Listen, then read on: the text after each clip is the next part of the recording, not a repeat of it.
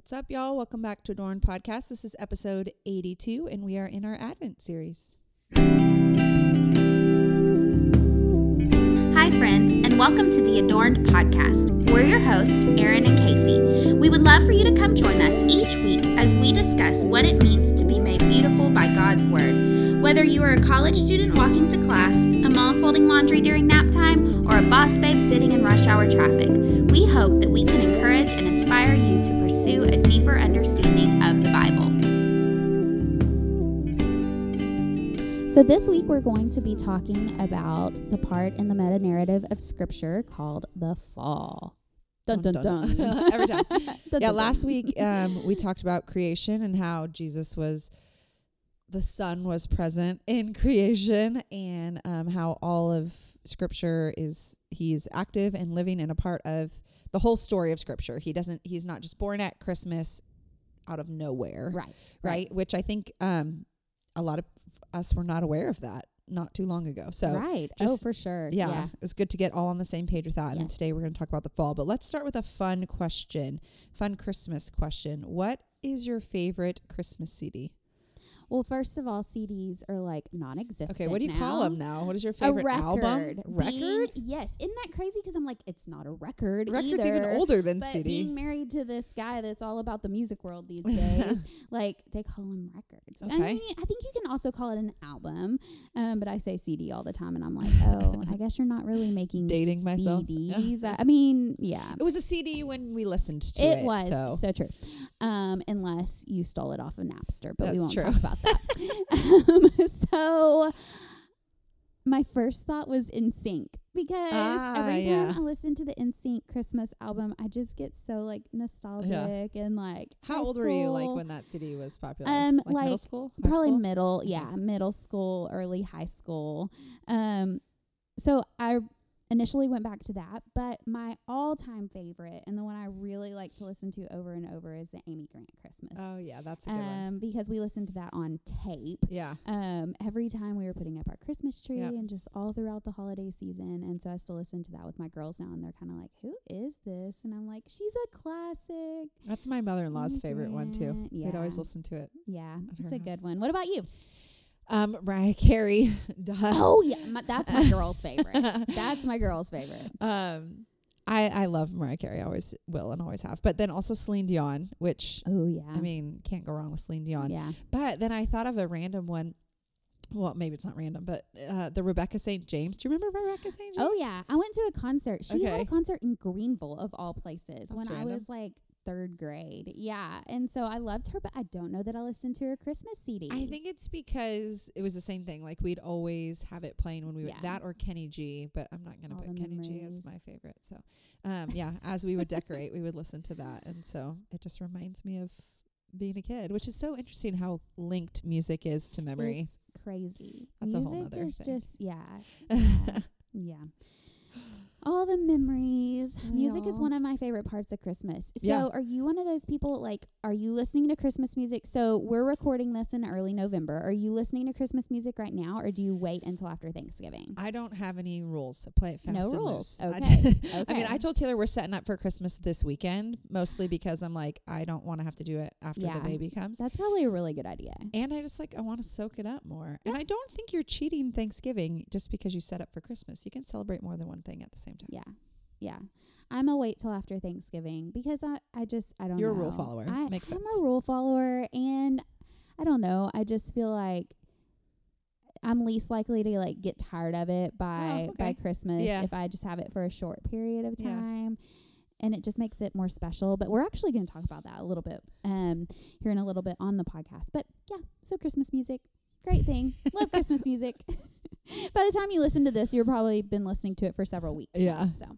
Yeah. Okay, so what is the fall? Not the season we're in now, but like the fall of man, original sin. Oh, that's a, a big, big question. I mean, we talked about this quite a bit back in our Genesis series, but um, I think to kind of summarize it as as quickly as possible, we can look to Genesis chapter three, and we see how um, Adam and Eve were leave, living in the garden. In you know, we saw last week how God created things and and everything was good, and God was able to dwell with His people.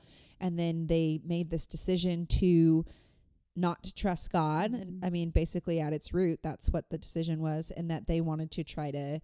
Um, to be God themselves. And so we see that through Adam and Eve and how they made the decision to eat the fruit that God told them not to. And that's where it all began. Yeah. So something that always sticks out in my mind about the fall is that they weren't content. Eve wasn't content just being like God. I mean, she was made in God's image and she was being like him. But when the serpent came and said, Hey, like you can have all the knowledge that God has, she was like, Oh, wait, like I can just not only be like God, but I can be God myself. I can have his knowledge. I can be him. And I, I think that's so relevant to us today because our desire for omniscience to be all, all knowing is such a struggle like because we have everything at our fingertips. And so i heard jen wilkin talk about this one time. She was like you know with google and just the access that we have to knowledge so many times we're trying to be god. We're trying to play god. We will never be omniscient. Like that's one of his characteristics that's like incommunicable. Like Mhm. we we will never have that but we try and try and try and we can't be content just being image bearers. We want to be god ourselves and Yeah. we see this struggle all the way back to eve and so I think that that's kind of a lesson we can take from the fall is that like we will never be all knowing and that's okay. We don't want to be all knowing. Like that's too much pressure. I don't you don't want to know everything No. you think you do, but you don't really. Right. So yeah, yeah. we're we're created to reflect God, not to rival him, not right? That's what she him. says. Yeah. Exactly. Yeah. Exactly. So I think I've mentioned this book on here before, but it's called The Garden, the Curtain, and the Cross, and it's really helpful seeing this whole meta narrative of Scripture. It's it's a kid's book, but it it's really helpful to me. So I'm just going to read the pages that that take us in this transition from creation to fall because it puts it um it puts it really well. It says. In the garden, everything was wonderful. The world was full of laughing and playing and smiling and fun. There was nothing bad ever. There was no one sad ever. And best of all, God was there. He made it all. He was in charge of it all. He loved it all. People could see God and speak to God and just enjoy being with God. It was wonderful to live with God, but then one day, people did a terrible thing. They decided they didn't want to do what God said. They decided they wanted a world without God in charge. And I think Mm. that's kind of the same point that you're making. is Yeah. we want a world where we're in charge, Mhm. right? Where we're like, no, I, I might listen to you, God, but ultimately I'm in charge and I'm going to decide and I'm going to be the Mhm. one who is God over and Lord over my own life. Right. life. Right. And that um that plays into all of the rest of scripture. I mean, if we're talking about you know, this meta narrative creation was the first two chapters, and then fall covers most of the Bible. yeah. I mean, it covers the rest of the Old Testament, which is most of the Bible, Yes, and talking yes. about, you know, what the world is like and living under this state of the fall. Mm-hmm. Yeah, and like your question, I mean, you were saying that we want to be in control, but do we really? No. Like I think about how much stress that causes. Like some of my most stressful days is when I feel like I have to be in control of everything. Like everybody's looking to me for all the decisions Mhm. and and to take care of everything. And I Mhm. when I'm in charge of everything, like those are my mo- most stressful days. So if I try to be in charge of my life, I think about how much stress that brings. And so if I would just give that all over to God and just live in the truth that he really is sovereign and he really is control, how much stress would that take off of me? I mean. I think that we could breathe so much easier if we just lived in that truth. right. Right. So, Yeah. um, I guess the question is, well, there's some there's some scripture that we can look at for this, right? So we see in um Genesis 3, it's Genesis 3:15 really, but I'm going to start in Genesis 3:14 and this is called the proto-evangelium. Did I say that right? I always question whether I say that I, right. I think it's evangelium. Proto-evangelium. Proto-evangelium. There you go. The emphasis matters, right? okay. So, and that's basically that's a long word for the first time we see the gospel. Yes. Like this is the Yes. first gospel in the Bible, and I didn't realize until not long ago that you see it all the way Yeah, back yeah. in Genesis 3. So it says, The Lord God said to the serpent, Because you have done this, cursed are you above all livestock and above all beasts of the field. On your belly you shall go, and dust you shall eat all the days of your life. I will put enmity between you and the woman, and between your offspring and her offspring. He shall bruise your head, and you shall bruise his heel. So he shall bruise your head. So that's pointing us to Jesus. Mm-hmm. So we see here that even in Genesis 3, we're being pointed to the story of Christmas. Yeah, which I think is really neat and probably a point that a lot of us haven't really come to that conclusion on our own before is that you know we see this fall happen and yes we're they're still living under the fall for all that time in a lot of scripture and uh, you know Moses and Abraham and all of these people are still living in the fall and Noah and all of that. But immediately after the fall happens God is there and he is proclaiming hope and truth Mhm. and pointing towards a coming savior and a redeemer that you know now they're kind of in this advent like we talked about advent is like this The waiting, waiting. period this Mhm. Yeah. longing and that starts immediately, after the fall god is so Mhm. faithful to meet them right in that moment and like how kind of god that he didn't leave them in that um i mean they're still in sin and in brokenness but he doesn't leave them without hope he immediately He meets them immediately. yeah, Yeah. and points towards Jesus. And we see, like we're talking about, when we, what else in Scripture is under this fall, we see that all of this Scripture is pointing towards Jesus, pointing Mhm. towards that Redeemer coming, and all of that um, brokenness and the fallen and the sin and the complaining and the grumbling, and all of that takes place during the fall. But there's always hope, and God is always there and always pointing them.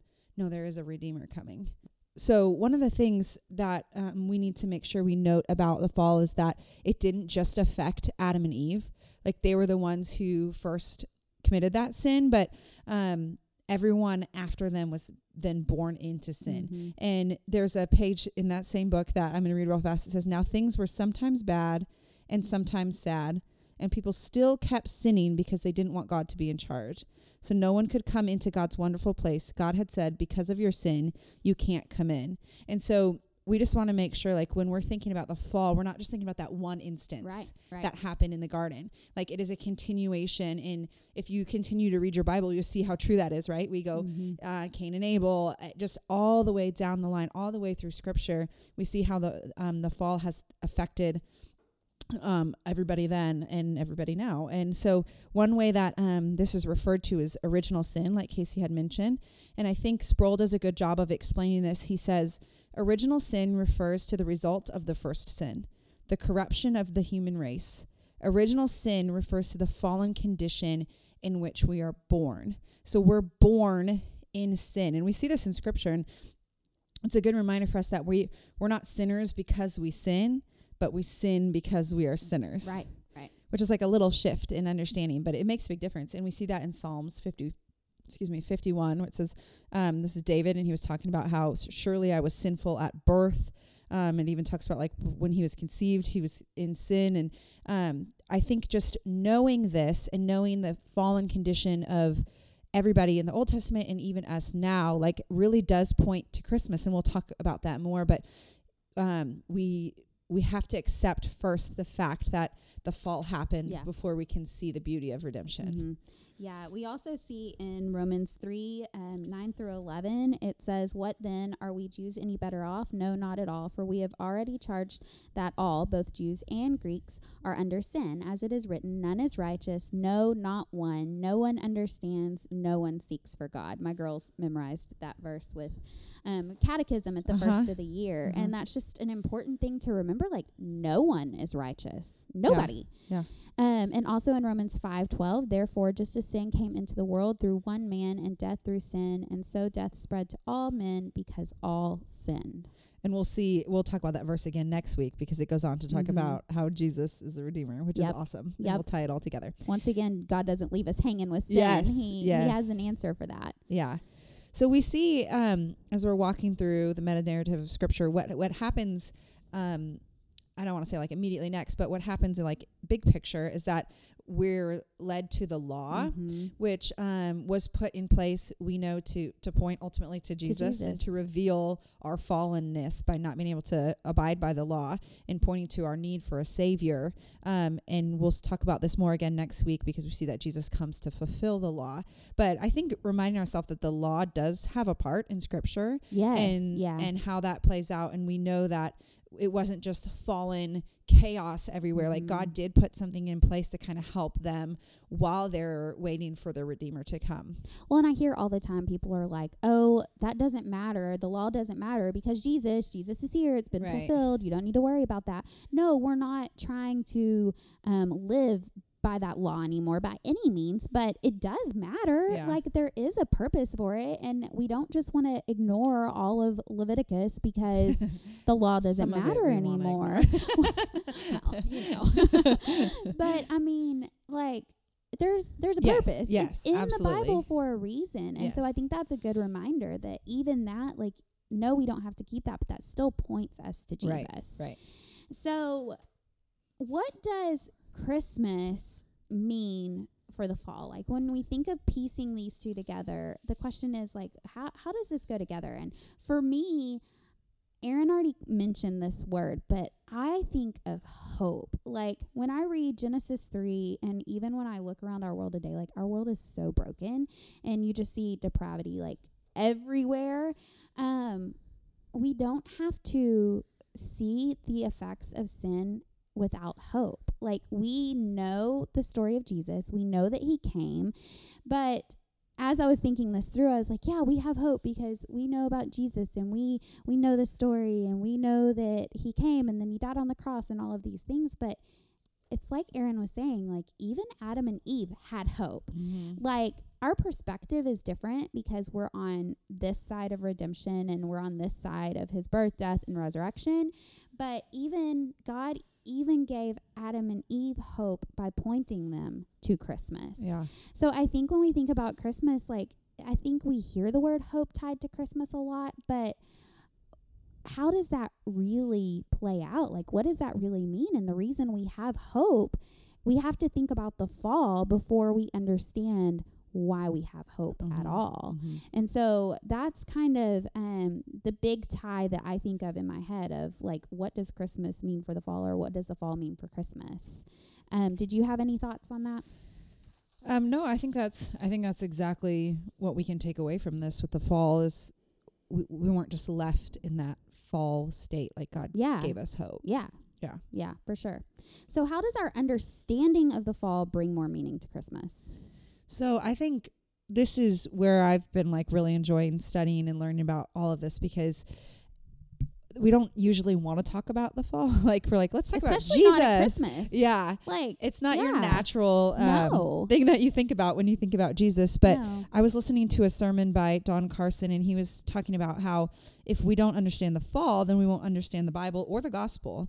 Because if we don't understand the problem, then we can't understand the solution. exactly. And so, if we're not first aware of the fact that we needed a redeemer to come, or the fact that we were even in a fallen state, or if we weren't aware of the fact that there is hope, then we the solution, like when Jesus comes, and and we'll talk about that more next week, but it it won't be, you know, it won't have the same weight. So if we're just like, oh, there's kind of some stuff. God created the world, and then Jesus came. It's like it doesn't really make sense. Like, why did Jesus Why have to did come? Jesus have to come? Why wouldn't he have stayed in heaven? Like, Exactly. yeah. Exactly. And it just Yeah. like allows us to really focus on the on what is happening at Christmas. Like Jesus is coming.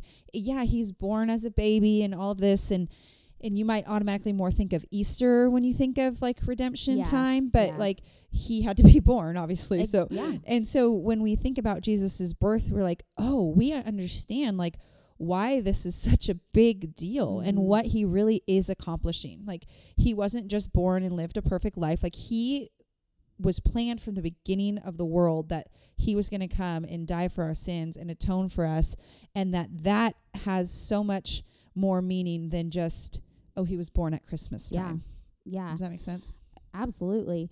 And we talked about this a little bit before, but the idea that Jesus had to come for me, Mm. like not just those really, really bad people that do really bad things. Yeah. Like I am those people. Right, like right, I am one of those people. He had to come for me and my sin. And so thinking about that, like that just makes Christmas so much more personal yeah, that's good. too like thinking about he came and he was born as a baby and we'll talk about that a little i mean we keep saying we're going to talk about this more next week because we're going to talk about the redemption piece next week but the reason he had to come as a human was because of me Mhm. and my sin not just the sin of adam and eve not just the sin of everybody in the old testament or everybody in the early 1900s or Right. whatever you want to think about like he came because of my sin Uh-huh. and so that just makes it so much more meaningful when I think of it that way. Yeah, that's good.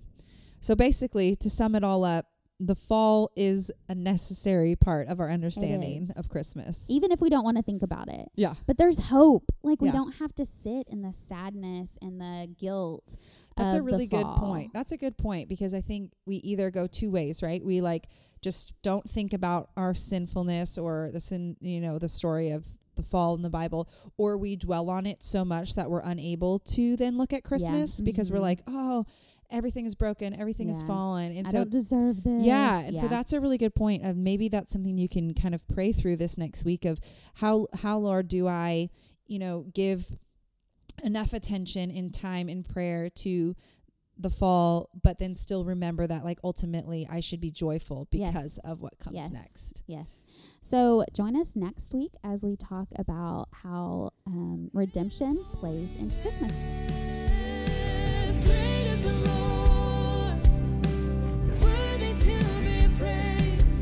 If you've enjoyed this episode, please feel free to subscribe and leave a review on iTunes, and most importantly, share with a friend.